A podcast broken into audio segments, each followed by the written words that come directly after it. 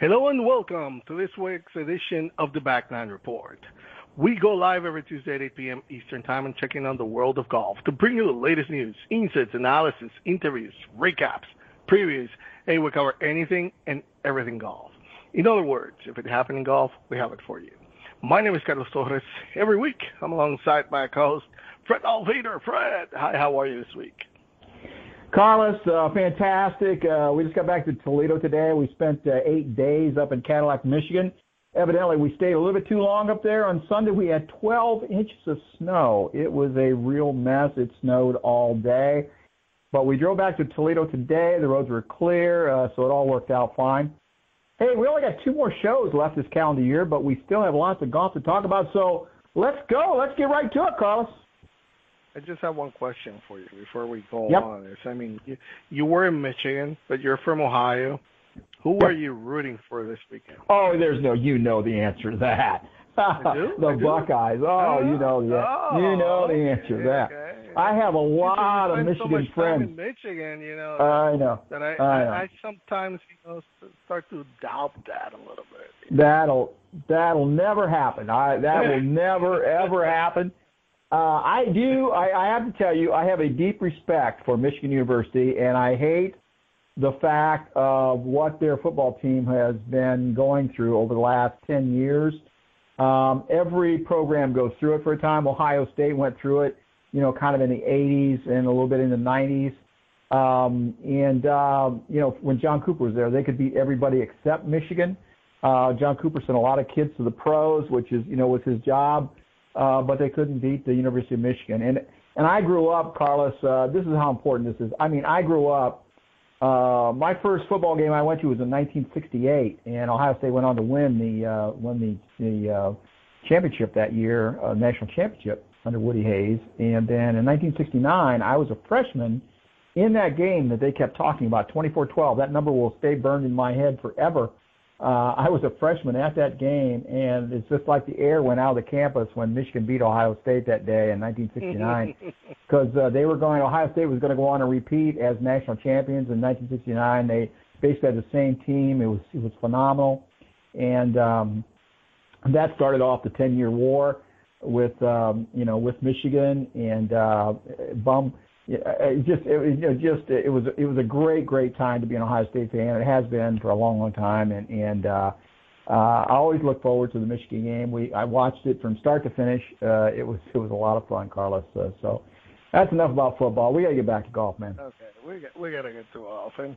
every week we start with the weekend backswing where we tell you what happened on the big tournaments that were going on this past week and and uh, the first one that we're going to talk about is the European Tour, and that was the Alfred Dunhill Championship, where Pablo La, Pablo Larrazabal, you know, he earned his first European Tour win in nearly five years. But you know what? It took inspiration from Tiger Woods' 2008 U.S. Open victory. I mean, the Spaniard took a three-shot lead into the final round of the $1.65 million Alfred Dunhill Championship in South Africa but he was battling painful blisters and swing problems. He made six bogeys and a double bogey around the Leopard Creek Country Club, and at one stage he was three shots off the lead. It appeared as the way to get back into the winner's circle will go on. However, he was able to regroup. He rallied to make three birdies in his last four holes to earn his fifth European Tour, European Tour win.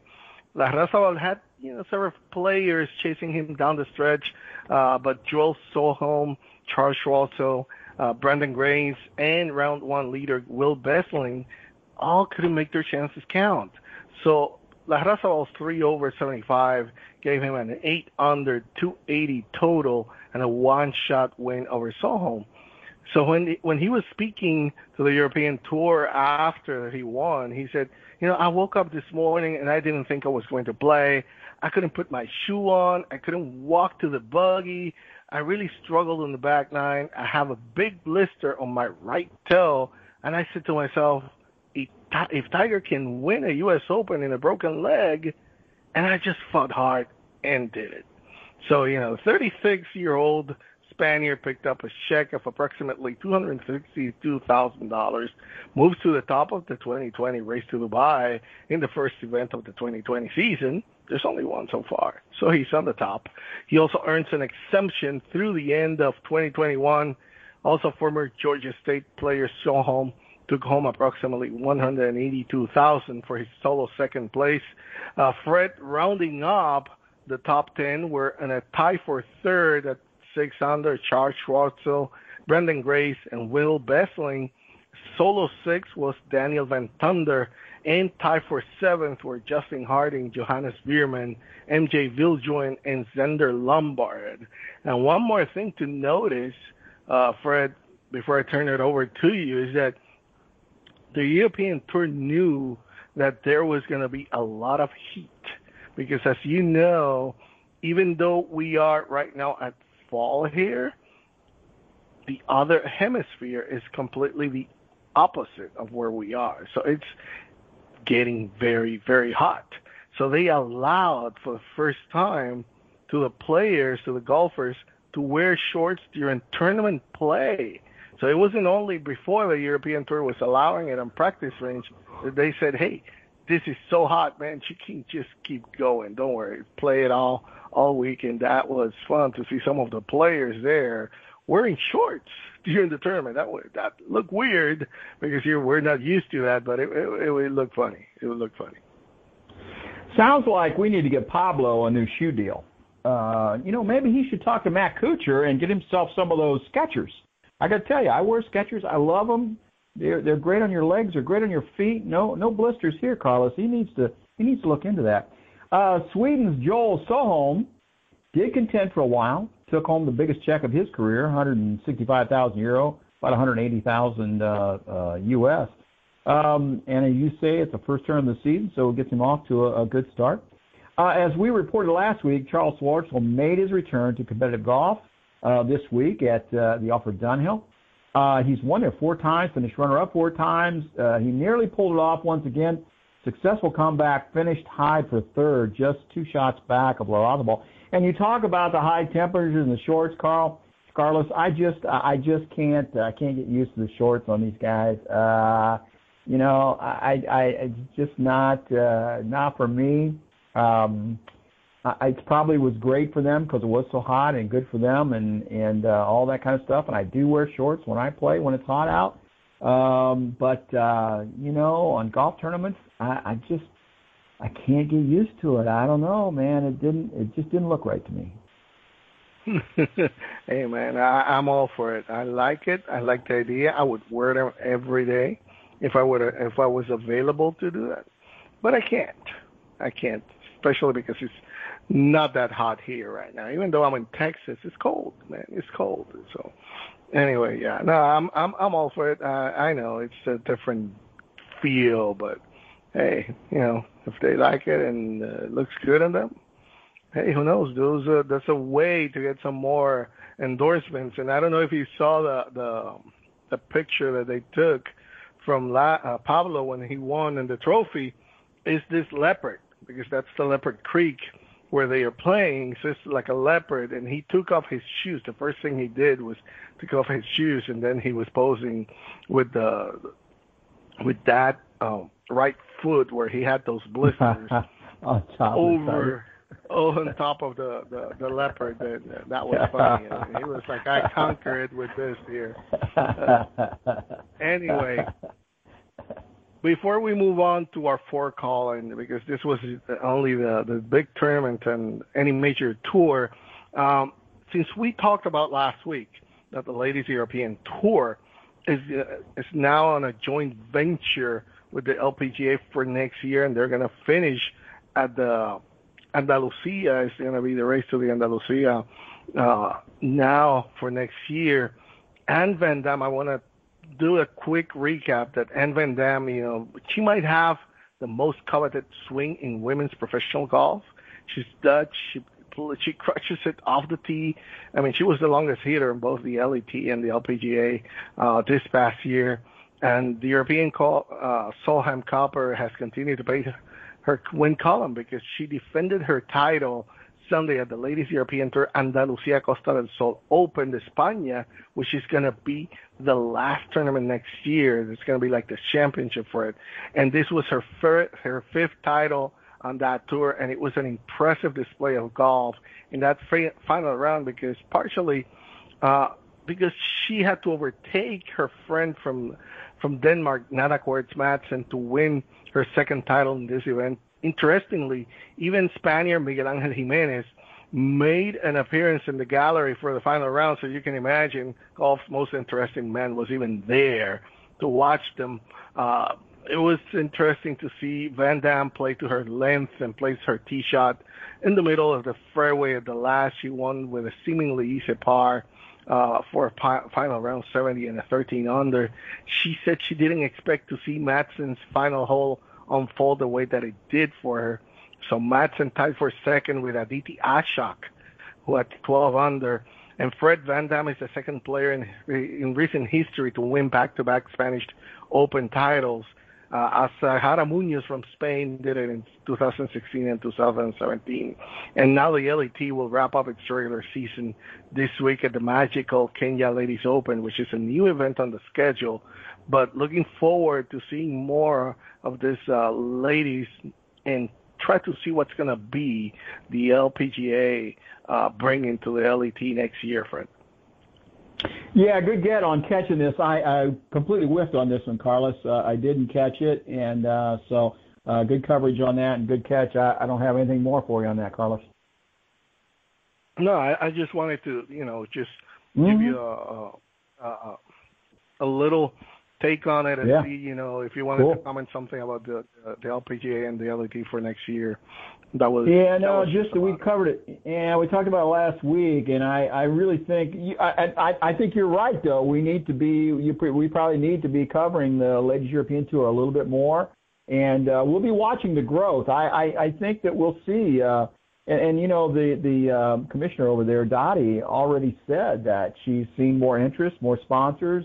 Uh, you know, hopefully, you know, when I was over there, they were having trouble getting TV time, and they were, you know, they were so excited that the, that Ladies Turkish Open was going to have a couple days covered on television because uh, they just don't they just don't get that over there, and uh, so um, they've been struggling for a while, and hopefully this uh, partnership with the uh, LPGA Tour will uh, will really help turn that thing around and get them going because as we said last week, we really need a strong ladies European tour to keep that Solheim Cup viable and, and vibrant.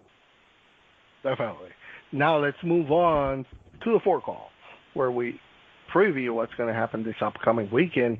And there's a fairly nice tournament, even though a small, reduced uh, amount of players are going to be there uh, it's the Hero World Challenge on the PGA Tour.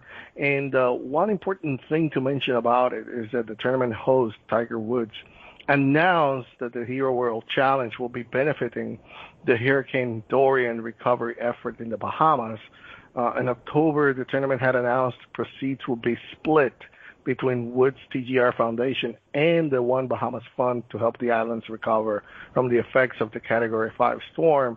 Now there will be an added incentive for the competitors in the Hero uh, World Challenge field because the tournament will make a donation of $500 for each birdie, a thousand for each eagle, and 2,500 for any holding one during the competition.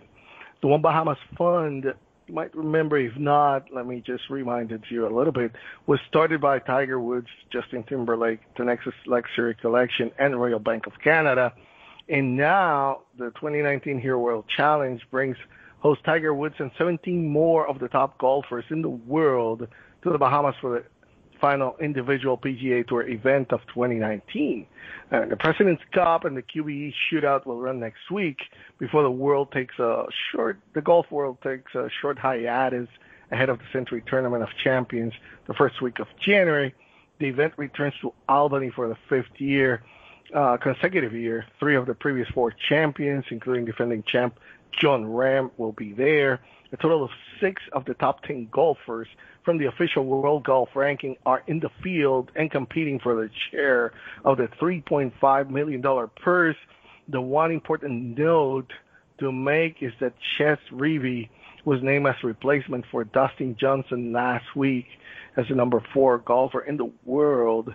Uh, is not yet ready. He's still recovering from his arthroscopic surgery in September to repair cartilage and damage in his left knee, and he had a, he has not teed up since the Tour Championship in August, and he announced on Saturday that he wasn't going to play, so they named Chez Reavie uh, the number 36 guy in the world, having moved up from number 63 at the end of last year. He's he had a very good year. He's going to be replacing Dustin Johnson, Fred.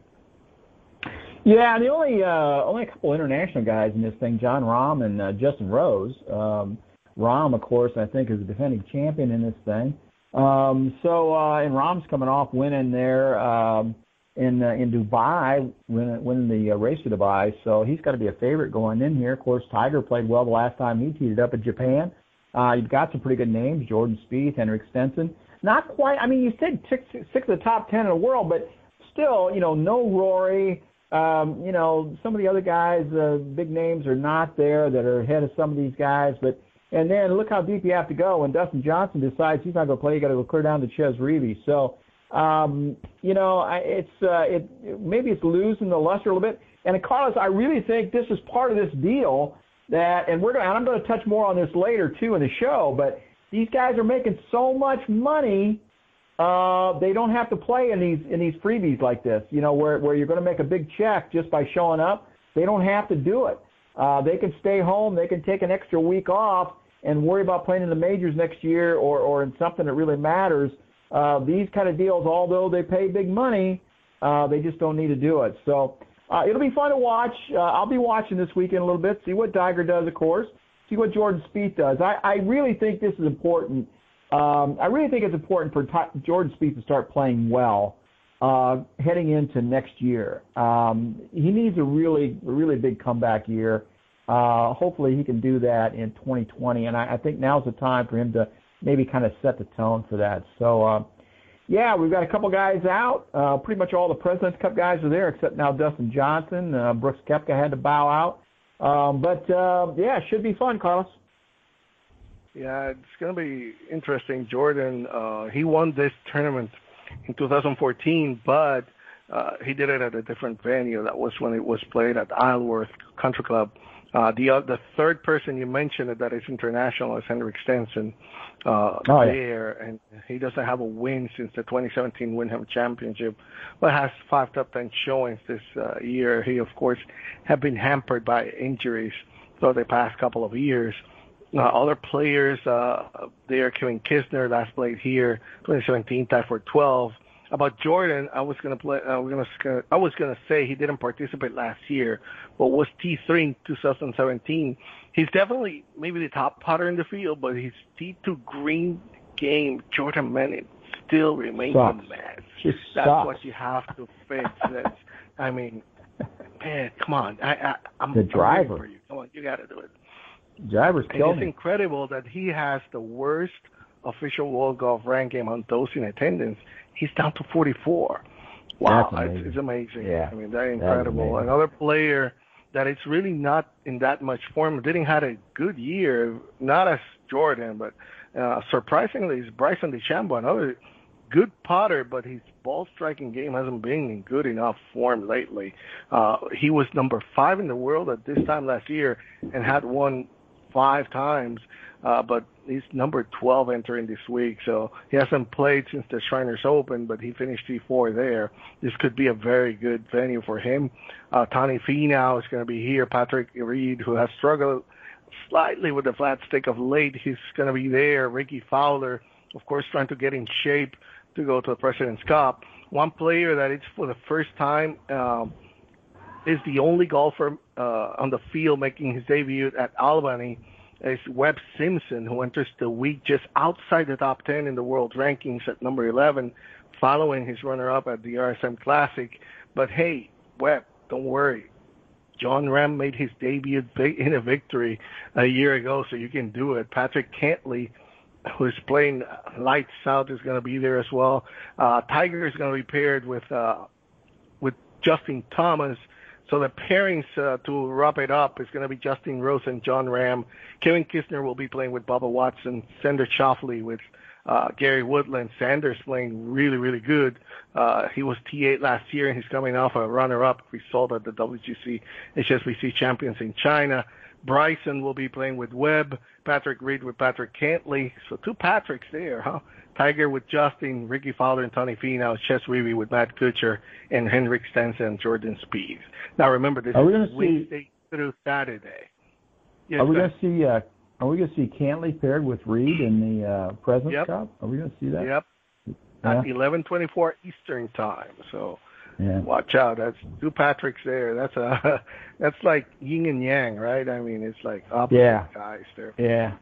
I wouldn't be surprised if he Cantlay win this thing, though. I mean, he you know he was playing really well all year, and uh, you know I you know he may want to kind of have a little chip on his shoulder. And Want to say, hey, I you know I can win this thing too. So, yeah.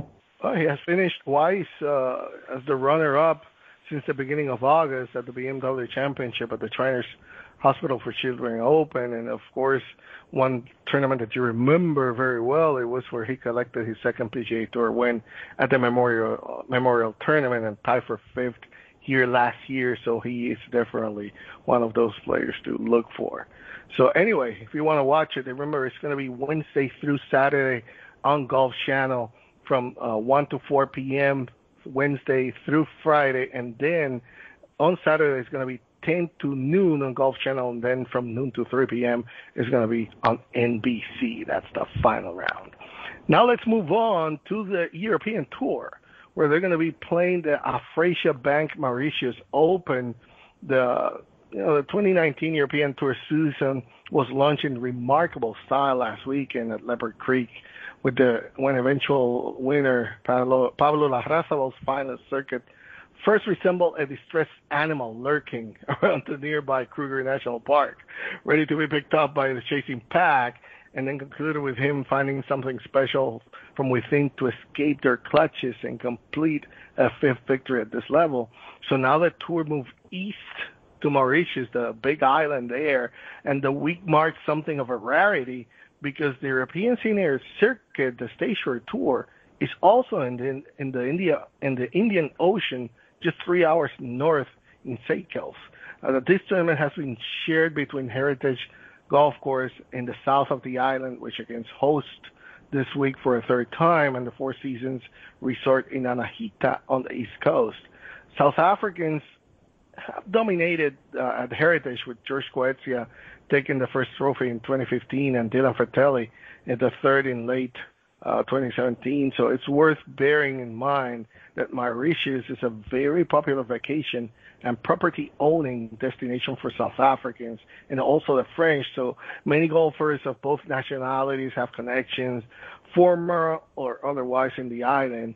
Some of the top players to watch this week, Fred Thomas Pieters, uh, Benjamin Hebert. Thomas Pieters is starting to look like the guy that we saw a few years ago. Benjamin Hebert it's the first time that he's going to be here, but not uh, not at the event, but not because he made the cut 12 months ago at Anahita. He started the season with high hopes. Christiaan Bezuidenhout is playing very well. Justin Harding, another South African, playing very, very well. Uh, Romain Langasque, who enjoyed a superb 2019, reaching the DP World Tour Championship, but perhaps a little tired when he got there.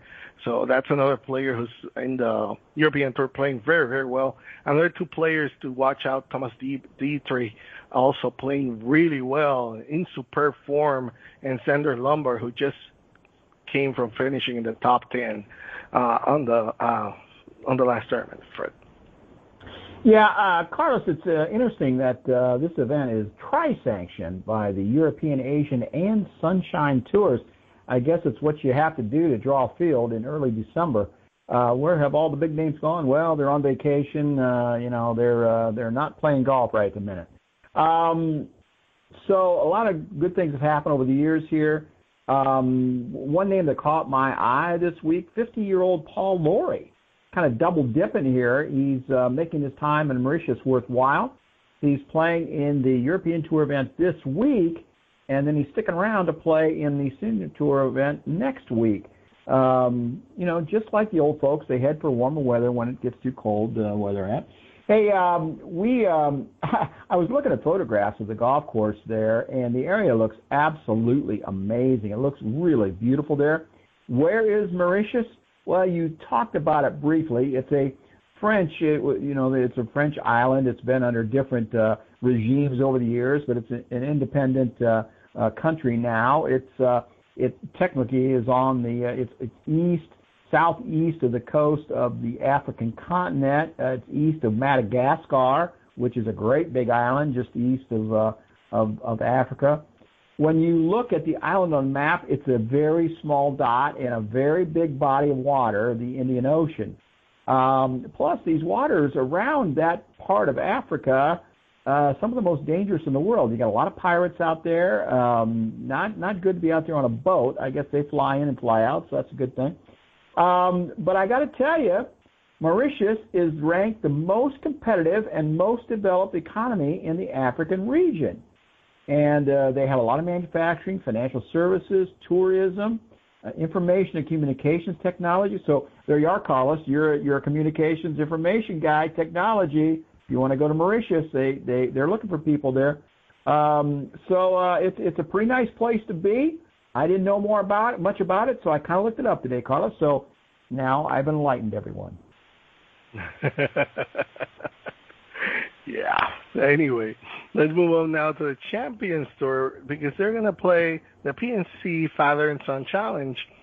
All things, all things considered, you know, this, this field is remarkably strong.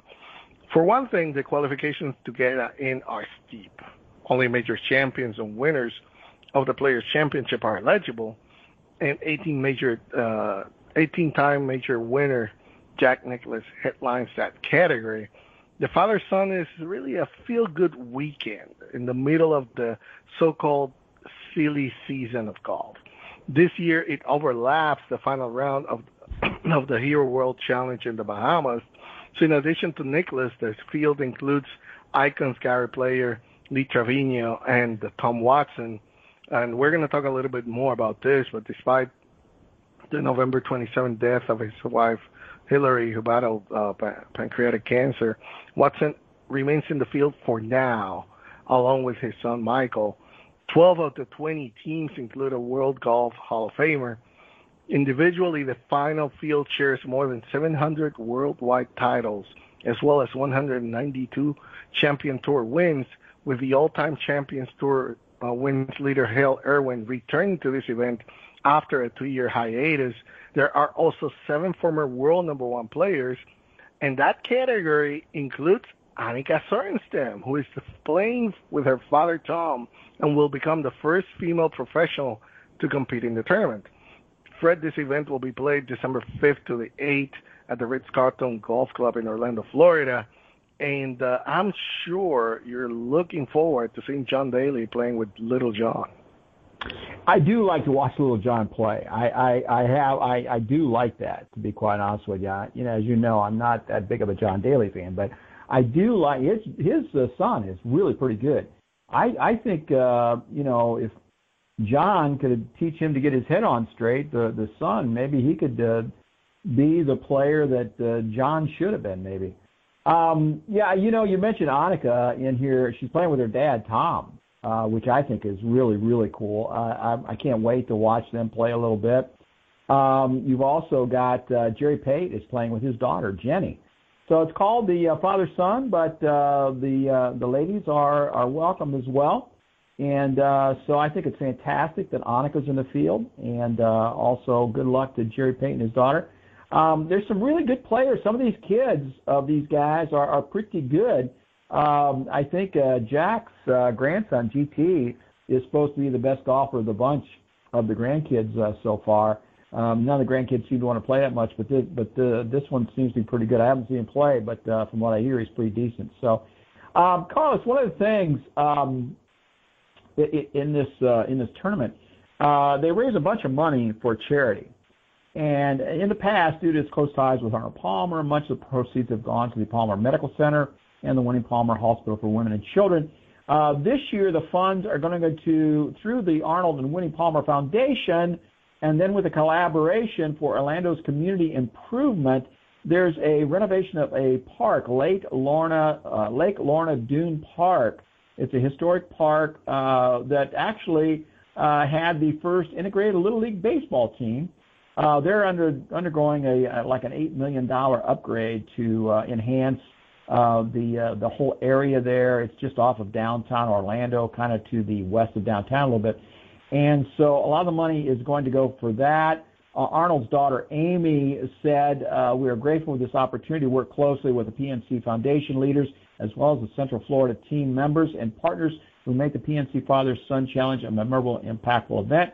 It's fitting that an event focused on family will strengthen local families by fostering a love of nature in young children through this park. So, uh, good deal, Carlos. It's going to be fun to watch. It always is. Uh, always kind of enjoy watching a day or two of it, and um, money's going to uh, to a good cause.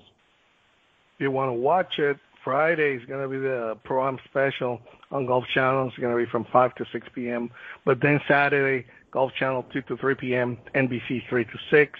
And then Sunday, Golf Channel We'll have it live from 11 a.m. to noon, and then at noon, pass it on to an NBC where it will finish from noon to 3 p.m.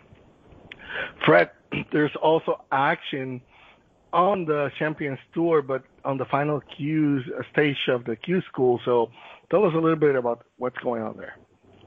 Yeah, uh, the uh, 50 qualifiers for final stage of the Champions Tour Q School will uh, gather at TPC Scottsdale this week. Total purse is 200000 so that's not a big deal, but trying to make a spot or trying to earn a spot on the 2020 PGA Tour Champions is the, the, the problem here this week. Uh, as I say, you got 50 guys, and they're trying for five spots. Only five guys get in. Uh, some familiar names uh, this year: Guy Boros, uh, Michael Campbell, Brandel Chamblee is teeing it up this week. Be curious to see how he does. TC Chen, I don't know if you remember TC Chen, uh, double hit up here at Oakland Hills, Detroit in a U.S. Open. Remember TC with the little straw hat? Um, Keith Clearwater, Robert Gomez, Mike Goodes, uh, who's been on and off the uh, Champions Tour for a long time. Uh, Mike didn't play uh, much on the regular tour. He was an amateur, played pro golf in the Carolinas, and then when he was 50, a couple of years before, he started working and made it to the tour. He's been on and off. Gary Hallberg, Todd Hamilton, former British Open winner. Robert Karlsson, Thomas Levet, the Frenchman, Frank Lickliter, uh, been hanging around golf for a long time. Shaun Micheel, former PGA champion, took down Tiger Woods.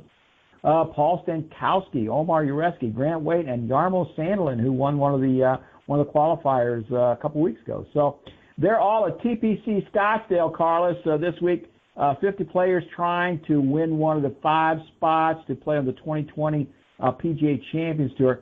And Carlos, uh, you know, as I mentioned at the top of the show, there is a bunch of snow covering the 10 great golf courses at Boyne right now up in Michigan. But that isn't stopping the Northern Michigan Resort from offering some very hot deals on summer stay and play packages. And it's a great place to stay and play, let me tell you. So visit Boyne.com forward slash golf. Check them out. Get your next golf vacation booked to Glorious Boyne Resort at discounted prices right now. They got three resorts the Highlands, the Mountain, and the Bay Harbor with the 10 golf courses. They got spas each one. They got great restaurants. A lot of stuff to do: hiking, biking, fishing, everything you can do in northern Michigan. It's fantastic. Boyne.com forward slash golf. B O Y N E dot com forward slash golf. Carlos, back to you. All right. With that, we wrap up our four call, and now let's move on to the Par Five News. For every week, we pick five oh, topics my, of news. My favorite story, Carlos. My favorite story. Man. Oh yeah. Come on, what? You know, it, it, it can't be. It can be. But let's talk about it. The first one, Sergio, my guy Garcia, will get a chance to redeem himself for a temper tantrum. I'm sorry. I'm sorry. I'm sorry. It wasn't a temper tantrum. It was not. Sorry, Sergio. I, I, my bad. It was just bad behavior. No, no. It was a something full-on Something happened yeah. to him last year. So next year he will have a chance to redeem himself when he returns to the Saudi International. Uh, last uh, his last appearance in the European Tour event in Saudi Arabia ended in disqualification after he um, willfully damaged greens and slashed Attacked around the in the bunker, bunker and all that. Yeah, um, oh yeah. during the tournament. But uh, you know, uh, it is Show what dead it is. bunker. You know that bunker was in the was in the way of the ball. That's what happened. If it wouldn't have been there, his ball would have been in the in the fairway. That's what it is. Right. I mean, I, Right. I get it, Sergio. I understand. I understand. But anyway, when he played uh, in February, he received an appearance fee reportedly in the neighborhood of six hundred fifty thousand dollars. Uh, I mean, the Telegraph reported that he was not asked to return any of it, despite the disqualification, which came at the end of the third round. When other players complained about the damage he had caused to the putting surfaces. But here's the catch, though: his next appearance does not come with any fee. And according to the Telegraph, it says that it was uh, it is understood this was one of the conditions placed on him as the by the European Tour as it spared him a suspension. Mm, you know that's interesting. but you know what? The, the 2020 Saudi International. Uh, I mean, let's talk about this. Waste Management Phoenix Open you know that it's among the most iconic events on the PGA Tour schedule.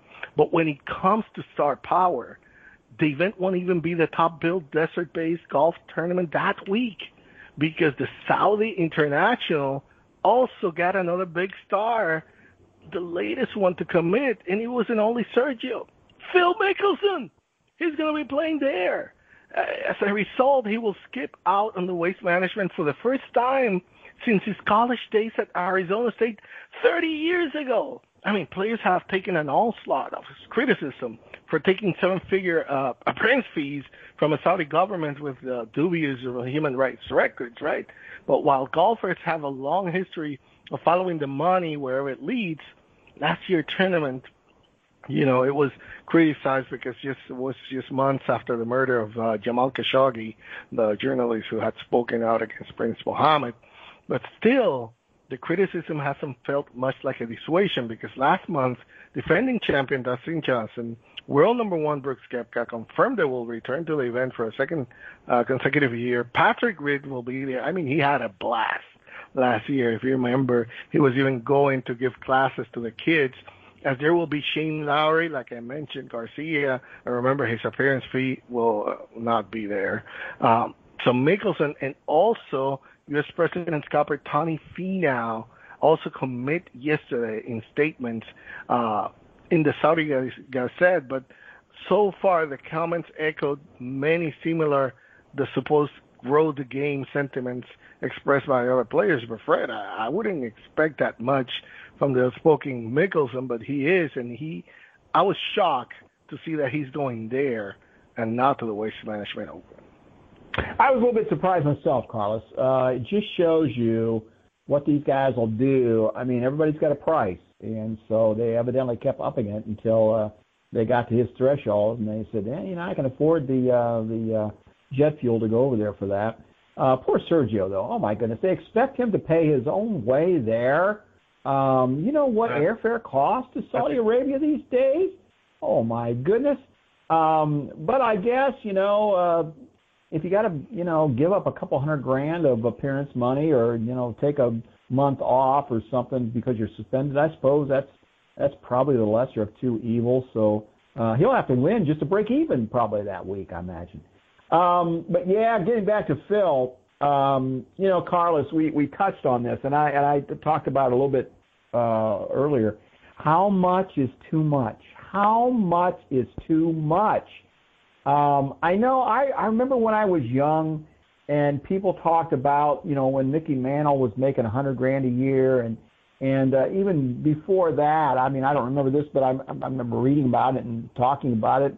You know, Babe Ruth uh, making more money than a president, and that was a big deal back then. So, uh, you know, athletes, big time athletes, get paid a lot of money, um, and that's you know without question that's what happens. But you know, these guys. I, here we got, you know, guys aren't going to play in the race to Dubai, the final series, and and they're paying eight million dollar purses. They're not going to play in that, and they're going over for these appearance fees to Saudi Arabia, and they're skipping U.S. tournaments to do it. Um, this is this is kind of scary. You know, we've seen we saw Tiger do that. Uh, he would always go to the Middle East and play in one or two events for a big uh, purse and skip, you know, a California tournament or two. Um, so, uh, you know, that's it, it's a bad precedent, a very bad precedent for somebody like Phil Mickelson to do that. And also, you got number one Koepka, you got Dustin Johnson going over there. Um, I, don't know. I just um, it doesn't look right, and I'll bet Jay Monahan just grits his teeth uh, when he sees all this. So um, yeah, I don't I don't think it's a good deal, Carlos. I, I don't and I don't think we've heard the last of it. I, I think we'll hear more and more about this as we get closer to that time. But why is it wrong? Is it because it's a Saudi international, or is it because it's just a tournament across the pond? What is wrong with it? Um, it's a combination. It's a combination to me. Uh, number one, and and and we talked about this before. You know, this is a PR effort by the Saudi Arabian government to say, hey, we're not that bad. We play golf here. You know, we're good people. Come on in. See, look at. They don't let people in there. You can't even go there. I mean, you can't. You can't get a visa to get in their stupid country. They don't want you around. And uh, you know their whole deal. And uh, and then we then we want to go over there. They, they're going to pay these guys. They're just using them. I mean, they are just using. I, I understand the guys say, well, they will use me. You know, you can pay me a million bucks. Use me all you want.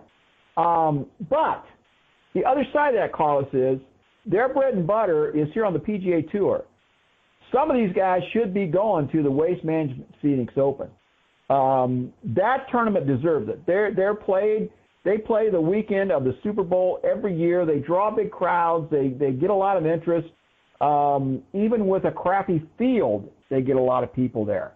Um, these guys have a responsibility with the PGA Tour. Yeah, they only have to play 15 events, and then they go play wherever they want. But they should be playing guys like Koepka, guy like guys like Dustin Johnson. They should be playing in this, in this Waste Management Phoenix Open once in a while.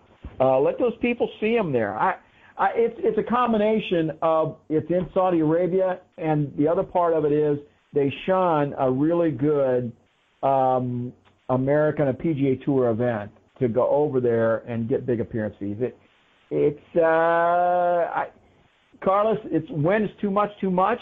Are you going to kill the gold goose? You know, are you are, are people going to say we don't want to pay you that much anymore? I, I I don't know. It just the the optics is not that good for me. You know, but that that sounds like a little dicey. You know why? Because we have been talking. We talked about last week about the European Tour and what would they need to do to continue to attract big names. They're doing this. The problem, really, I see is that it's it's just because it's a Saudi international. If it would have been any other tournament, I don't think there would be so much backlash.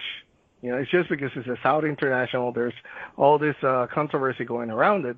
But the European Tour is just doing what they have to do to try to survive. Is have to attract those big names somehow. So people are getting just frustrated because oh, they're not going to the waste management uh, like you're saying, they owe it to be there. But what if it would be the memorial or the API, right? Like the Arnold Palmer. Uh, turn, big tournaments that are traditional where big star names usually go, but then the European Tour would put something on the other end to compete and will attract them. Is it wrong because they're trying to get their product to grow? Is it wrong because of that? No. I mean, they're just trying to survive that's the way they're doing it, and uh, it's done everywhere. I mean, so I don't see it that bad. I, I know that the the issue is with the Saudi International, but if it would have been any other tournament, I don't. It's just the European Tour trying to survive and, and try to get their product out there and bring those big names that you know that we have been talking about. Hey, they don't go there, but now they do this, and then they get they get criticized. So that's just my my little take we, on, we, on that. We get a couple yeah, of weeks ahead. during the year when we have a big tournament here in the United States. And I can remember a couple of years ago when the Memorial was opposite, uh, I want to say it was the BMW uh, PGA at um, in London. Um, you know, I, I'm pretty sure that was about maybe three, four years ago, maybe. Um, and uh, because I talked to one of the European players, and I said, "Why aren't you playing over uh, over in the uh, in the European Tour this week?" And he, uh, David Lingmerth actually, and uh, he said, "You know," he says, "I, I really wanted to go, but he said the the timing didn't work. He said I need to be back in the states. He said, and I and besides, I need to play to to keep my card over here, so it didn't work to go over there and play." But all, pretty much all the big Europeans were over there playing that week, and I understood that because that was a big event on their tour. The Saudi event, the, the purse there is secondary. It doesn't mean anything because these guys are all going for the appearance money. If they have to win, that's fine, that's nice, but that's not why they're going. Um, and that, and this is just, it's an exhibit. This thing is an exhibition, Carlos. It is not a golf tournament to me. I'm sorry.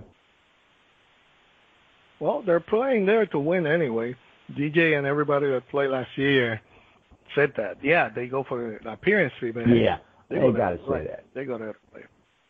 Oh, yeah. Anyway, I'm not buying it. Well, we'll see. We'll see what happens. But anyway, let's talk now about a sad story, and uh, really sad because uh, Hillary Watson, the wife of eight-time major champion Tom Watson, has died after battling pancreatic cancer. She was 63. Tom Watson's agent, Barry Hyde, confirmed Hillary Watson died Wednesday night. She had been dropping, he, she had been shopping for socks with her husband when the couple was told the news of her diagnosis in uh, 2017, according to a report in the Kansas City Star. She received chemotherapy and radiation treatment and underwent surgery at the Mayo Clinic to remove the tumor. And despite her illness, Hillary was determined to pursue her love of cutting horse, a Western type of equestrian that has roots in ranching. After her surgery, she would go on to compete in the sport, finishing fourth in the National Cutting Horse Association amateur rider of the event. And, uh, you know, Tom expressed his admiration for his wife as she fought the disease. Uh, she called him, she called her uh, his hero yeah, but unfortunately, she couldn't uh, keep going. She survived by her husband Tom, her children Kyle, Charles, Kelly Page, and Ross Donald, and her stepchildren Meg Carr and Michael Watson, and two sisters Alicia Corte, Christine Halton, and her brother Tommy, who preceded her in death. Fred. So uh, I don't know if you read, but uh, Ted Bishop uh, shared a very touching uh, tribute to his friends on Facebook, and uh, it was really really nice to see what he wrote there. Yeah, that's true. And uh, Hillary was uh, they were very close, uh, Tom and Hillary, uh, without question. Uh, Tom, you know, had his own trials uh, earlier. Um, you know, he drank a little bit too much, and uh, and so they had to uh, they had to work through that.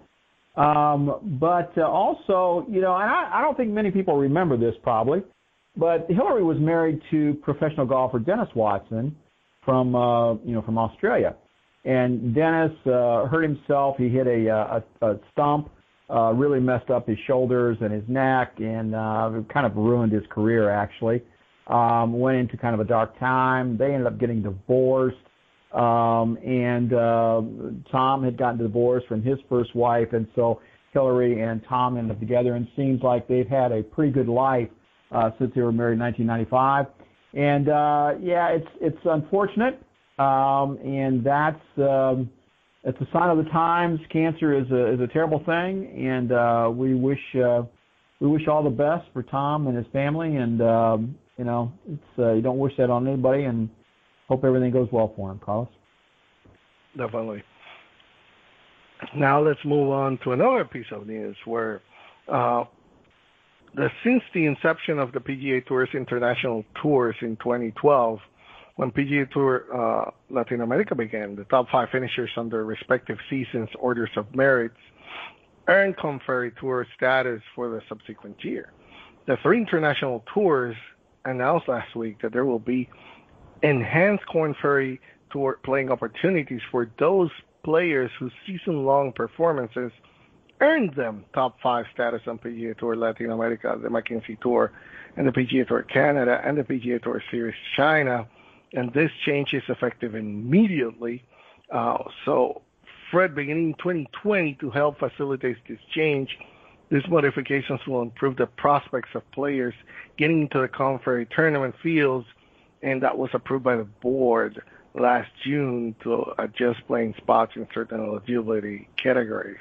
So, I mean, what's your take on this? But it looks like the PGA Tour is trying to lure more of those international players into, hey, there's an incentive for you to get here to the Korn Ferry Tour with a better status, which will allow you to stay there more on the Korn Ferry Tour, and by consequence, try to be shorter a shorter way, or at least closer to their dream of making it to the PGA Tour. Does this? I mean, what's your think? What's your thought? And uh, does it really? You think is going to make a difference for those international players to try to make it to the Korn Ferry Tour, since now they see more of an opportunity to make it to the PGA Tour? Any advantage uh, at their level. I mean, they're they're scratching and clawing for every little thing, for every putt, for every you know every stroke. So anything that they can get at that level, when you're in the way down the minor leagues of golf, like the Latino American Tour, the Mackenzie Tour, the uh, Chinese Tour, uh, anything you can get is a bonus. But also, what the PGA Tour is finding that the international players are succeeding more than uh, American or possibly European players uh, when they are given the chance. And so, um, international tour alumni uh, comprise the majority of the top 25 players on the final po- points list, 14, and of the top 75 players, 39 on the Korn Ferry Tour from last year uh, 23 had significant international tour experience. Um, the international tours, uh, they're doing very, very well. They're, they're developing these players. They're, they're learning how to win, how to be a professional, how to play in professional tour events. And so to bring these guys up through the channels uh, the way they're supposed to do, I, I think it's probably a good thing. And Carlos, I think what they're really trying to do here is um, really kind of jumpstart or give a little edge or help the uh, international players so that the uh, President's Cup can be more competitive somewhere down the road. If, if this thing is another blowout for the American team down in Royal Melbourne, um, this thing is going to get stupid. I mean, are they to are, are, you going to have it? Um, so I think what all this is leaning towards is trying to get more international players moving up quicker uh, because they are seeing that they that they stick and they they move up better and they have become a, a real um, uh, what I want to say they've been, become very important to the Korn Ferry Tour because of their number. Um, you know, on the on the LPGA, like the Asian players are dominant. They they you know they're at the top of the top ten. You've got what three Korean players all the time. When you when you any golf tournament, any LPGA event, there's usually three or four South Korean women in the top ten every week, and usually one, two, three. So um, you know why aren't we seeing this on in the men's tour? Well, maybe they don't have the opportunities. or It's too hard to get here. So I think what they're saying is when we've seen these guys, when they do come along, they do very well. We want to reward them, and we'll let them play on the Korn Ferry Tour. And if they can make it there, then they can move on up. Yeah, definitely. I th- I see it that way too. But um, it's a way for some of those players to see also, hey, there's a chance. The way that I see it, knowing from those international tours, especially the PGA Tour in Latin America, which I know some of the players, is that you know the conditions where they are playing right now in that tour, they are all trying to get to the big one, which is the PGA Tour, and for like a player like uh, my countryman Rafael Campos, who started to do very well last year on the Korn Ferry Tour, but was after a lot of years uh, on the PGA Tour Latin America is very difficult because there the purses are not as good as, of course, they are minor, minor tours if you come to think about it. And uh, it's tough to be traveling around like they're supposed to do all over Latin America and try to see how they they can make it to the Korn Ferry Tour to see if they can make it to the PGA Tour. So by enhancing this uh, opportunities for them for a better status means I'm going to have better opportunities to play in the Korn Ferry Tour. And if I play good enough, hey, I might get to make it to the big one, which is the PGA Tour. And I see, yeah, as a byproduct of that, yeah, we're going to have maybe some more exposure for the President's Cup players that want to aspire to to playing there. And right now we've seen players like Joaquin Niemann and Abraham Ancer who have come from from uh, those countries down there that are limited resources that have seen how they can make it to the PGA Tour, and now they are in the President's Cup. So yeah, I can certainly see that, but I I also see it as a way, as intense incentivize those players to get better and better, and then you know it it it's a way to grow golf in my in my opinion. Yep. Yep. And, Absolutely. Okay, let's move on now and talk about the LPGA and uh, the season finale was down on the TV rating 33%. So it was not good news and like you you presented it to to to me on when you did the we do the the outline for the show the the important thing is that yes we're talking a lot about uh, women golfers uh, trying to have equal pay, but the the real thing behind driving those equal pays and those higher purses is how the TV attraction will come. So if the sponsors see this uh, of things where the biggest tournament of the year for them, the CME Tour Group Championship, just drew a 0.3 and an average of 395,000 viewers on NBC, down 33% from last year's final round on ABC, that is not good. I mean, if I am a sponsor, I say, but who's going to see me? Of course, also the RSM Classic was not great either, but we can say they were competing against football. football is the, the was the one there that was on top at that uh, at the and the ratings that we saw that were shown here in this uh, piece of news that we that we're talking about, Fred. But definitely, that's why I say this is the silly season of golf. They're they're competing against the major sports on football and college football during the weekend. So I don't see any way of this getting any better. So even if it was down 33%, I don't think it's going to be any much better than what it is, Fred. Definitely. You know, if you're Michael Whan, okay, if you're Golf Channel and you sold this time into sponsors, right? And then they come back the next week and say, guys, we're down 33% here. What are you going to do to make this up? Um, how are you going to sell it? Next year, when they're trying to sell that time, uh, how are they going to sell that? Michael's pretty good. I mean, he's a good salesman, and uh, he knows what he's doing. And Golf Channel has some pretty good salesmen too but you, they're not going to be able to sell this time. So they're giving away a million and a half bucks to the winner of this thing. They're giving away what? Uh, it's like a four million dollar purse or something, right? Um, they got to come up with that money somewhere. Um, so, and I look at these numbers, Carlos. Figure skating, the ISU Grand Prix, which was taped, for goodness sake, it had double the audience. The CME Group Championship the final round grew like a 395,000 uh, eyeballs. Uh, the grand the uh, figure skating was 850,000. So, and then you got football. Just the the countdown show was was 1.2 million. So it was uh, three times or four times what the golf was.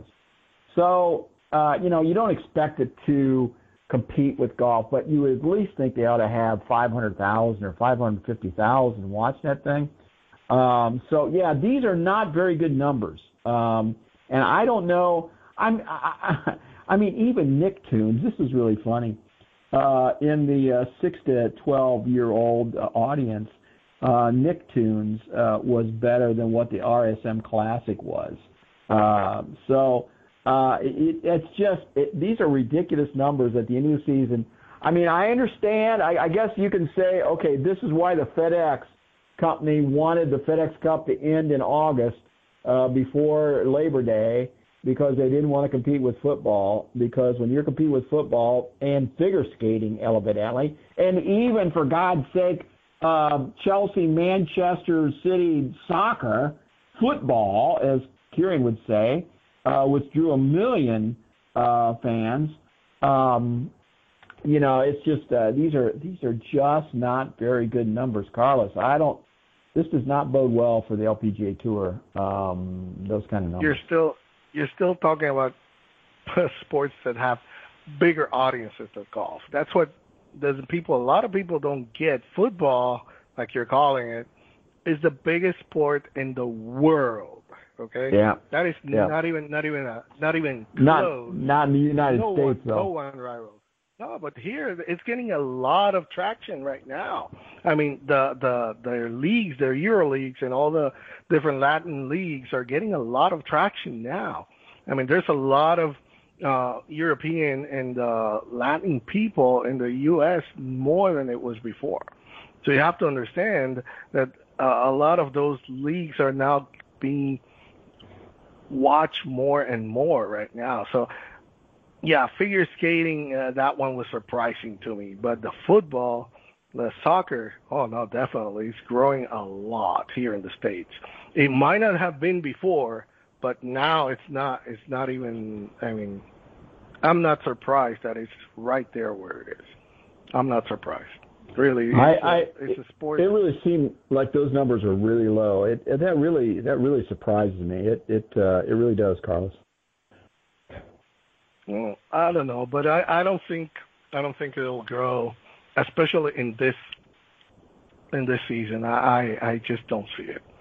But anyway, yeah, I can understand the the problem that Michael Whan would have trying to convince the sponsors, hey, yeah, uh, don't worry, we'll get it better next year. We'll see what we do. But he has a challenge because of the time where it's played, and that's how you said, you know, the PGA Tour had to move their season ending so that they wouldn't compete directly with football.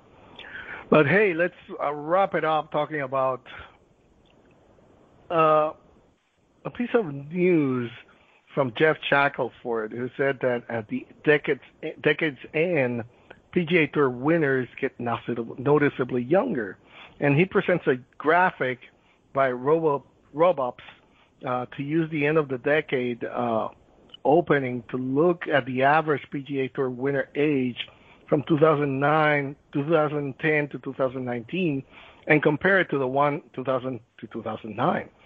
And uh, this decade, uh, the PGA Tour wins by age. It says not 199 wins from age 19 to 29, compared to what it was the the, the decade before, which uh, oh I kind of lost it here. It's. I had both here in front of me, but anyway, uh, the way that it's uh, putting it right now, yeah, there's uh, about a 30 difference. Uh, it was like a 50 victory uh, margin between the 30 from, from 39. Carlos from yeah from the young guys age 19 to 29 uh, from 2000 to 2009 they had 121 wins but then from 2010 to 2019, the last 10 years, that's up by 70. It's up to 199. So in 10 years, you know, over the last 20 years, the first 10 of that, young guys only won 121 times, but now this last 10 years they won 109. So that's what 70 over 120. That's uh, well over 50% increase, about a 60% increase. Yeah, but what he says is now the the question is whether it's really um, a trend, what you're saying, or is it an anomaly? So I, am going to let you go first, and then I'm going to give you my take on it. Okay.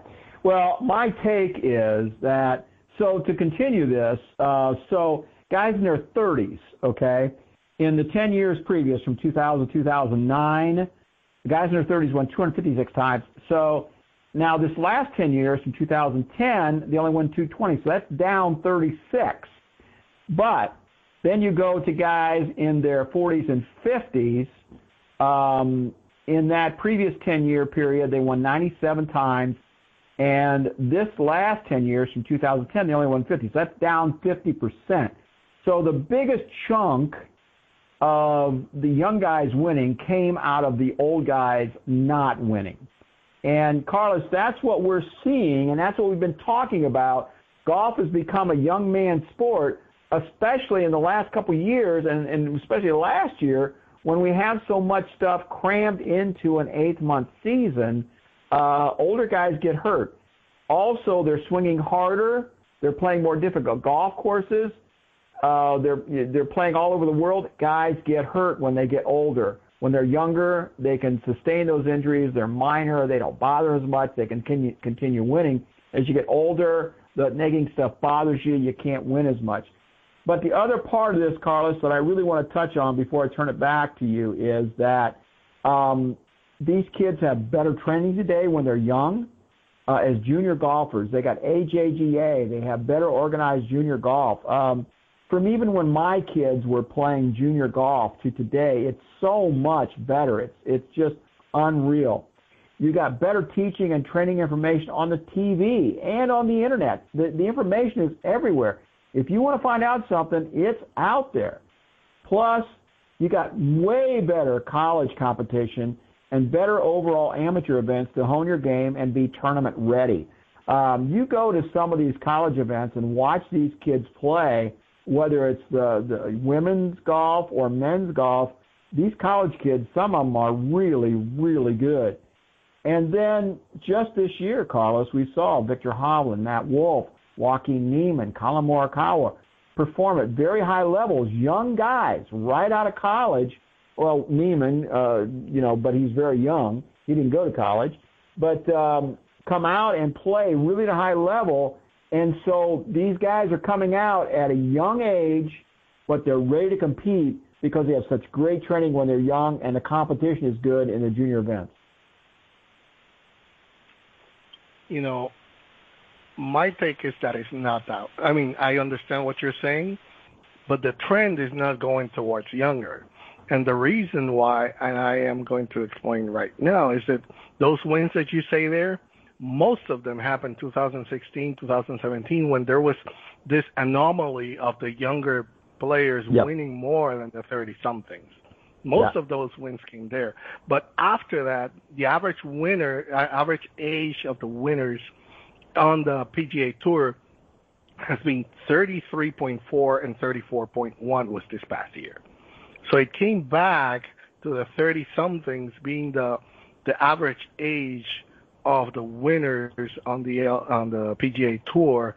So yeah, there I I give you props for what you're saying. Yes, there's a lot more for the for the pro play for the younger players, and it's not only in golf.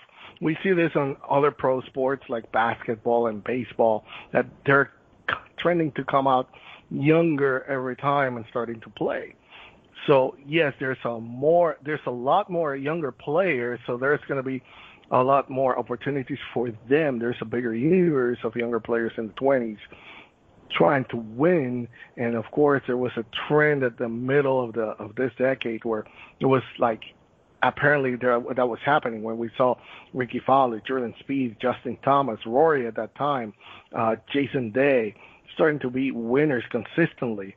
Uh, Dustin was in his uh, late 20s by then, so you know it's a lot of yeah, I I would say yes, that that's true, but it's not necessarily a trend because on the contrary, it was 33.5 uh, and 40 and 34.1 the last two uh, years, the average age of the winners in golf. So yeah, I can understand the way that it's going right now, but I, I wouldn't say that it's a trend for what I see here on those numbers. Yeah, I, I you know I I I don't really worry about I trends and the uh, all that kind of stuff. I don't you know don't want to get into, but I.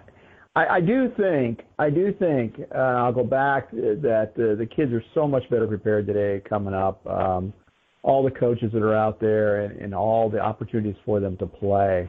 Um, just they're ready to go at a younger age. And I and I really feel the way and I, Carlos, I, I think we're, this is going to bear out the next five or six years. This compressed schedule, um, these older guys just are not going to be able to compete because they cannot, their bodies will not put up with the demands of the travel, playing all these golf courses in that short period of time in those high profile events. So we'll see how it plays out. But I, I really think if you want to talk about a trend, I think we will see a trend continue with younger guys, which we call I call younger guys under 30, uh, maybe um, you know really 20 to 25 to 27 somewhere in there. I really think we'll see younger guys continue to win more and more often. Uh, plus, another part of that is that we haven't even talked about is the uh, fall series where the old guys, the guys that are established, don't play, uh, and younger guys have a better chance to win in those 11 tournaments in the fall. So that gives them a better opportunity, uh, you know, more chances to win. So, um, you know, I, I think we'll see that more and more, Carlos. See how it happens. We'll see how it is. But anyway, with that, we wrap up our Par 5 news. And now we move on to our VIG, very important guest of the week. And the reason why we're bringing this VIG, it's not the first time he's going to be, he's going he's here with us. Uh, it's not going to be the last. He's our friend and colleague, the European golf guru, Kieran Clark. But we had to have him tape a session for us because the old course, okay, St. Andrews, in November gets 48 hours, two days where it's played in reverse. And the reason for that, if you didn't know, it wasn't until the late 1800s that the old course in St. Andrews was played in a clockwise direction, but it wasn't until Tom Morris separated the first and 17 greens in around 1870 that it began to be played in an anti-clockwise direction on alternate weeks. So our friend and colleague Kieran Clark had a very nice, he's the editor of golfshake.com, uh, and he had a nice article uh, there last Friday where he talked about the old course of St. Andrews in reverse, and he recorded a segment where he, uh, I'm not just going to say what it is, but I'm going to let you hear it. Fred, if you want to say something about it before he talks, and we uh, we can then uh, discuss it afterwards. So let me know, and we we can go for it. Yeah, uh, he just talks about the history. As we know, Kieran knows everything about the history of golf, especially in Europe. He lives there in St. Andrews now. He actually went down and watched some of the players playing it uh, the reverse way. He didn't get a chance to play it himself, uh, but he did watch some of the play, walked the course, uh, checked it out. And as he mentions, you know, and, and I've heard this before that uh, players are going when they play it the, the regular way, they go, wonder why that bunker's there. It doesn't serve any purpose. But when you play the reverse way, those bunkers come into play. And Carlos, we have a little bit of that here in Michigan with uh, Forest Dunes with the Loop, which is a reversible course and you play it one way and you wonder why. You know, over here it looks like a little mound. Where you walk the other side of it, it's a bunker. So when you play come back the other way the next day, that bunker is in play. Um, so um, yeah, it's it's a very interesting fact that they did this. It's where Tom Doak got the inspiration when he was over in Scotland, spending a year when he was in college, uh, learning about golf design. To he wanted to build a reversible course like the Loop. So when I saw Carla or I saw Kieran doing this story and talking about it. It was uh, very interesting to me, and he was uh, good enough to tape this for us. So let's go ahead and play it. Let's play it. Hello, Carlos, Fred. I appreciate you having me on to talk about an intriguing subject that should prove interesting to the listeners. Golfers worldwide know about the old course at St Andrews. They know it's been there for 500 years that has hosted 29 Open Championships, soon to be 30 indeed, in 2021. They know it's where names like Tiger Woods, Bobby Jones, Seve Ballesteros, Sam Snead, Peter Thomson, and Nick Faldo have all lifted the claret jug. They know it's where Jack Nicklaus retired from professional golf in 2005. They know about the Road Hole and Hell Bunker. But did they know that the old course was, for centuries, played in the opposite direction to what it is now? What am I talking about? Well, unlike most golf courses that are specifically designed The old at St Andrews more or less evolved with time. Until 1764, a full decade indeed, before the American Revolutionary War, not even Fred can remember that one, the old had 22 holes, a layout that saw golfers play the same holes out and then back in, before four holes were combined to create the standard 18 that became regulation in the game. Golfers would often be seen playing the same hole but going in different directions. Indeed, even today, four holes on the front nine and four on the back nine actually share the same name, as they are effectively played twice in the round but from opposite directions. For many years, the route to playing at St Andrews was in a clockwise loop starting from the town, following a left to right path around the narrow stretch of linksland that contains the course. However, sometime around 1870, old Tom Morris, the keeper of the greens at St Andrews, he separated the first and the 17th greens, creating the layout that we know today, with the old course having seven double greens and indeed huge wide fairways. This made an alternative routing possible for the course, a counterclockwise layout, and that quickly grew in stature and has since become the old course that we know today. Much of the clockwise layout was deemed impractical for mass play, with several holes requiring shots played across another fairway. It's quite dangerous. However, this so-called reverse course did remain available for many years, alternating with the clock, uh, the um, with the anti-clockwise routing each fortnight. But an annual tradition of restored clockwise play in the spring ended a decade ago, apparently consigning the original route of the course to history. But why am I telling you all this? Well, this past weekend, the reverse old course made its comeback. It was available for play on the 29th of November, with a competition for local golf clubs also being played on the 30th, St Andrew's Day, the national day of Scotland, which naturally holds particular resonance within the town. This special event was part of the celebrations. Uh, for those who don't know, if Ireland has St Patrick's Day, St Andrew's Day is the Scottish equivalent.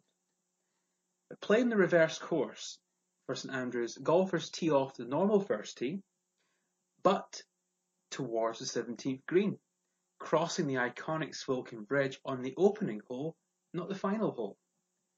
This clockwise reverse layout then follows a route of 18th tee to 16th green, 17th to 15th, 16th to 14th, and so on, until finishing with a tee shot from the second tee to the 18th green. It may sound a little bit confusing, but visually it becomes clear. Suddenly, certain bunkers on the course are more prominently in play, especially those that are hidden from view when playing the old in its regular form. Playing the reverse old emphasizes the intriguing nature of this narrow stretch of land, so beguiling and strategic, an appreciation only enhanced by seeing the course logically played in the opposite direction underlining why the old course has long and continues to captivate so many students of the game. I always encourage golfers playing the regular old to look back at each hole after they've played it, providing an extra insight visually to what they have just experienced. And speaking in 2015, Tiger Woods, who of course is twice a winner at the home of golf, he said, I've always wanted to play it backwards one time before I die. I think that would be just a blast because I can see how certain bunkers, why would they put that there? And then if you play it backwards, you see it. It's very apparent. That's totally in play. That one day would be a lot of fun to be able to do. Well, for a deeply fortunate 80 or so golfers on Friday who made it through the ballot, and the demand far outweighed the availability, they had that chance in beautiful late November sunshine, the most perfect day to experience the old course as it was known 200 years ago. Unfortunately, I didn't have a chance to play, but I did take the time to head down to watch, walk the course, take some pictures, and turn this into a story.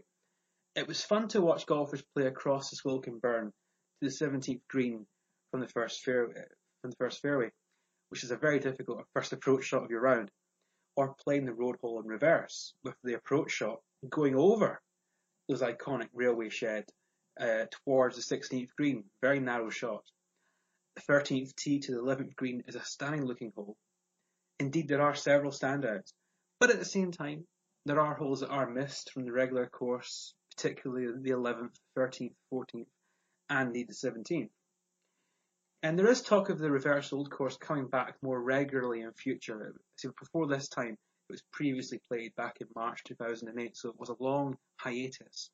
But it will return, I think, in the near future, which is welcome, as many would love to play it, myself included. Um, so there's something that you may not have known about the old course. It can seamlessly be played in two opposite directions. And that is just another example of why this remains the most unique, distinct, and fascinating of golf courses. It's not like anything else, but open your mind to its layout, and you have what Seve once described as being a work of art. My only question to you guys is, when are you coming to play it? Okay, and with that, uh, we have uh, Kieran's take, the history. Uh, you know, he calls Scotland has a new golf course, but only for 48 hours. So, Fred, I would say that uh, you know from the outset, when if you look at St Andrews, the layout, like you were mentioning, in the opposite direction, it really makes sense because if you see from the first tee, you make the for the famous road hole green and the approach is definitely like a natural one. The front of the green coming in yeah. from the first yeah. slash 18th fairway over the Swilcan uh, burn is open and allows for a shot to be run in. Uh, and like you were mentioning, there's a lot of things like that bunker to the right and the road to the left. You know that it has to be an accurate one. So it, it's playing the old in the regular direction. It, it's been said that a key tactic is to stay left when the majority, the vast majority of most of the penalizing trouble is on the right side, right? So unsurprisingly, when you play the course on the opposite direction, then the opposite is the case. Staying right will generally mean you can continue with the same ball, you know, and uh, it's really, really interesting to see that. I would love to be part of those 48 hours at some point, at any time, play direct, uh, but especially reverse to see how it was done on the old times. Well, I'm like you. I would love to play, get a chance to play the old course, hopefully before I die sometime, or at least walk it and see it. Um, but I always thought 17 was kind of a hokey hole. You know, for the quality and for the reverence that St. Andrews re- gets and and probably deserves, um, 17 is stupid. Uh, trying to hit it over the corner of a hotel, that's just that's idiotic. Uh, I'm sorry um, it does, that doesn't make sense to me. And I, I know it's a challenge, and I, I'm probably being sacrilegious. And Kieran's probably gonna next time I see him or talk to him, he's probably gonna uh, lay into me. But uh, I've never been a big fan of that stupid shot. And I, that green is just absolutely ridiculous when they the way they normally play that trying to hit that green with that big face that bunker sitting there. There's nothing. You might as well just take your medicine, play to the front right corner of that green, and either chip back in there or try to putt off the fringe or something because you can't hold that green if you go at that flag. I mean, very few guys can do it, and if you do, it's just a lucky shot. But you can see, like you're talking about, if you come from the other way, it makes sense to play that green from the other direction. So uh, I think when old Tom was figuring that out, I, he had a problem with that hole. He didn't know what to do, but he said, "Okay, here it is. We're going to play it this way," and and so that's what he came up with. But yeah, it was an interesting take, Carlos, and uh, it's fun to have Kieran come in and talk about that kind of stuff once in a while. So, uh, so really enjoyed it. Yeah, I would be in favor of the Links Trust looking towards the old course in reverse being used in more, a more regular basis, maybe even for a week or two a year. Uh, I mean, not only it would allow golfing enthusiasts to play the old course as old Tom would have done, but it would also benefit, uh, be of benefit in terms of wear and tear allowing landing areas to recover and taking the pressure off the highest traffic areas. I mean, an occasional reverse of the old could be the way forward. so anyway, with that, we wrap up our VIG, very important guest of the week, Kieran Clark. Thank you for your cooperation. It's always incredible your contributions and the historian that he is. Of course, he's our historian and the European golf guru. Now we move on to the practice range. Every week, Fred and I pick a topic, and each one of us takes our own shots at it. And this week is selected, you know, Christmas gifts, but for golfers. I mean, we're going to take a few minutes to talk about Christmas, but presents that any uh, golfer would like. So, Fred, come on, go ahead, take the the, the first shot at it. I know you have uh, a big list there. I don't know if uh, Santa will be able to, you know, get all that to you, but uh, it's an expensive list, you know. But come on, give us, give us, give us that list. Come on. Well, cause I mean, if you want to do something different for for your golfer friend, rather than just a dozen golf balls or a shirt or something like that, I mean, there's a lot of different stuff you can do.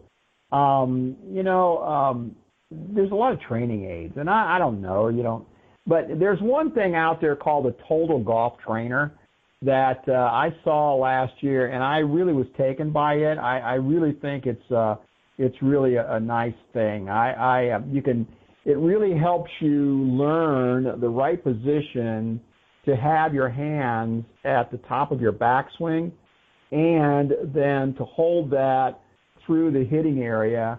Um, it's called the Total Golf Trainer, and you can go to their website, just totalgolftrainer.com. Really, really a cool thing. Uh, Carlos, one of the things I always say, you know, everybody, all these golfers, they want to run out and buy the new newest driver, spend five hundred, six hundred, seven hundred dollars on a new club. Uh, if they would just take half of that money and go buy a few golf lessons, it would probably help them a lot more than uh, than buying that club, spending that wasting money on a new club. And so, if you're getting a present for a friend, uh, find a pro, get a gift certificate for a couple lessons for your golfer friend, your golfaholic friend, whatever and uh, and, and let them get a couple lessons, maybe maybe help their game. And then um, a couple other things, Carlos. I'm just going to mention real quick. Um, you know, we talk about a lot about golf travel. I, I travel quite a bit, looking at different golf resorts. We write about them in Ohio Golf Journal, Michigan Golf Journal. Um, we do the videos for them for Back Nine Report TV. But um, you know, if you're um, you know if you're a wife and you want to do something nice for your husband, um, get him a trip, get him a golf trip someplace, or you know, do a couple things, go someplace, play some golf. Uh, all these great resorts around. Uh, there's too many to to me- to try to mention tonight. Just go to Ohio Golf Journal, go to the go to our website, go to Back Nine Report TV, look at all the great golf travel videos and the golf travel stories we have uh, uh, there at those places, and, and pick one that is driving or flying or whatever works for you, and then we we talk about Boyne every week, Carlos, up here in Michigan. If you're up here in the Midwest, or maybe you live in the South and you want to go someplace in July that's not so stinking hot, uh, go up there to Petoskey and, and Boyne. Uh, beautiful up there in the summertime, uh, and uh, and book yourself a golf trip up there. It's not that expensive, folks. Uh, a couple thousand dollars goes a long way at a place like that. And uh, then one more thing I'm going to talk about, Carlos, before I turn it back to you, is that um, one of my really good friends, uh, one of our companies that we deal with, is uh, Ace Indoor Golf, and they're right here in Toledo. Um, and they uh, sell and install golf simulators, and they can do it to put it in your in your home. Uh, if you think you want to start a retail business uh, with golf simulation business, they can set you up for that. They've been doing it for over 25 years. They know from where they they speak. They know all the ins, outs, and everything about it. Um, you know, if you want to you want to do something really fancy for your significant other or your golfer friend, uh, talk about getting a, an in-home uh, golf simulator so you can play and practice, work on your game uh, every day right in your own home. So, Carlos, that's just a few of the things that uh, I have here to talk about.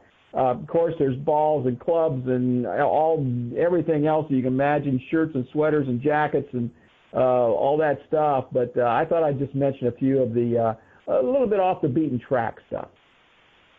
So you mean I cannot ask for my epic uh, Callaway drivers? I mean, you I, can, I, you can, but you'd probably be better off served uh, taking a couple golf lessons. I thought I was just going to improve just by getting a better club, but it No. seems like nah, it's not going to happen. No. Okay. No. Well, anyway, I would suggest a collapsible chipping net. You know, a committed golfer will do anything to up their game, including practicing chipping in their own backyard. If you have a even a small one, you can have one. You know, uh, also golf club groove sharpener. You know, that's a tool that your guy golfer can carry around on the course to keep their clubs in peak condition. I mean, anything to get an extra edge. You can get that done. Also, I love, I mean, to me, I don't know about you, but I love, there are plenty of GPS devices, but Garmin's to me are the easiest to use on the links. Load up any course on your wrist. It'll be the display the golfer's distance from a number of positions on the course, including, you know, the hazards to avoid along with other precision tricks. So go ahead and do that. Uh, a tool and pocket knife. Case handcraft There you go. multi-purpose knife, you know, that makes quick repairs and marking the ball a whole lot easier on the course. You can do that. Uh, I know you don't like them, but you know, range finders. You know, when you have that crappy eyesight, wind and rain can all make make it difficult to scope out a target farther down the course. So Bushnell's rangefinders uh, reduce that in, outside interference for a clearer view if you don't have a good sight. It's just because of that. Also, if you want, you don't want to go outside, you don't need to. You can get the Ac- Accelerator Pro putting green, tap in a few at the office or in the living room. Don't make excuses. You know, it auto returns, so makes this putting green ideal for even the laziest of golfers. Okay. Uh, what else can I tell you? Divot Tool. You can get a micro uh, uh, towel set, uh, swing caddy, anything that you want to to get for you, a golf ball, Moneycliff. If you are a golfer, you know, and you want to exhibit your money. Hey, I'm also a golfer. See, uh, of course, like you mentioned, there's uh, the the the Pro V1 golf balls and every and all those L's. But yeah, there's a, a lot of uh, good um, ideas that you can get for your favorite golfer. So I'm just throwing them out to see if somebody listens to me and throws anything my way. We'll see what happens. Uh, oh, it's May want to play this back to your away. wife. Just, just have to Uh, play, when you're in the car. Just have to play this. That's what I'm doing. That's what I'm doing. I didn't want to mention it. You did it, but you know, I just was you, you spoiled my secret. I was just gonna play it. Look, last night's show was awesome. Listen to the to the practice was amazing. Amazing. but anyway, what, anything else you want to add before we move on?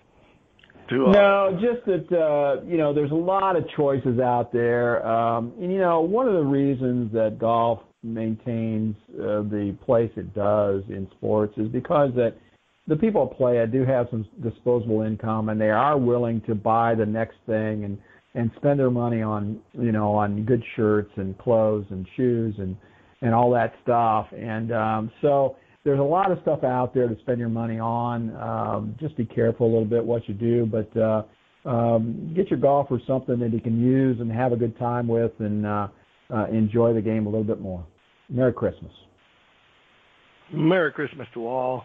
And of course, we still have more shows, and we'll be keeping saying that as we go on. But with that, we wrap up our practice range, and now we're going to move on to our final putts. And uh, Jason Day of the international team is out. So on Friday, he announced that the trouble with his back has caused him to withdraw from competing on the international team at Royal Melbourne uh, next week. So he had been one of Ernie Els' four captains pick for the team chosen earlier this month. And he's from Australia, so he would have been uh, native to be there. He's played five times, and his uh, familiarity with the host course would have him somebody that Ernie Els was likely to rely a lot, rely a lot on. But hey, the one that is going to be uh, replacing him is going to be Benny An. Uh, the South Korean native had three top 10 finishes and eight top 25s during this past uh, PGA Tour season. We have talked about him being a possible uh, strong candidate to be uh, a captain's pick. So it seems like you know Ernie Els took little time to fill the open spot in his team. So that gives you the the knowledge that yes, he was being referred to as a strong play for the international team. So Fred, that's my take on the final putts. Um, one thing that came uh, through today, uh, Graham McDowell is going to host, be the host for the Irish Open in 2020 and 2021. Um, Rory snubbed him last year, didn't play, so you know GMAC's going to be the host uh, going forward. Another thing I found interesting, uh, Chad Campbell, been you know on PGA Tour for a long time, always been a great ball striker. Ten years ago, he helped the Adams Company develop the irons that he still plays with today. Uh, the company quit making them. Um, you know, TaylorMade bought out Adams, and they quit making that line of clubs. And uh, Campbell still had a few sets that he had gathered up over the years, but he's getting down to the last couple, and he can't get any more of those clubs. He even offered to buy a set from one of the other pros that they wouldn't turn loose of. Um, so uh, you know he's still okay for another few years, a couple years yet, but uh, one of these days he's going to have to change irons because he can't get those old ones anymore. So almost sounds like somebody wanted to play with the old wooden clubs instead of moving on to graphite like they do. So, uh, but uh, more power to him. Uh, he's still been he's made a good living in golf, made a lot of money playing those old Adams irons. So, uh, Carlos, um, we've got um, the November issue of Ohio Golf Journal is still uh, there on the website. People can go and look at that. The December issue will be coming out uh, uh, a week from from uh, tomorrow, a week from tomorrow, Wednesday, um, and um, we've got a great video on Back Nine Report TV. I urge people to go and check that out. Um, so you know we're getting closer to Christmas. We're going to just a little tease. We're going to have our year-end show on December 17th. Uh, hopefully, Carlos will be with us and we'll do our countdown of the uh, 10 biggest stories. I can't imagine what that will be. I could, I could, I could probably tell you a couple of them right this minute. But uh, our lists are being made, and and you will compile those, and uh, we'll talk about those on December 17th. So, Carlos, the year's winding down, but there's still a more, couple more weeks of golf to talk about, and we'll be back here on uh, next Tuesday. Well, Back Niners, that wraps up another week of the Back Nine Report. Thank you for listening. It's always our pleasure to bring you the latest on the world of golf. Special thanks to our VIG, very important guest of the week, the European golf guru, Kieran Clark. Thank you for another insight on the history of golf there and how and why it's played the old course in reverse. Don't forget to join us again next Tuesday at 8 p.m. Eastern Time here on Blog Talk Radio. If you missed it, check it out on iTunes or tune in also on Roku TV. If you haven't done so, follow the show on Twitter. Our ID is at Back9 Report with the number 9 in the middle. My name is Carlos Torres, along with Fred Altvater. We wish you to be happy, be blessed, and enjoy the great game of golf. Happy golfing, everybody. Good night, everybody.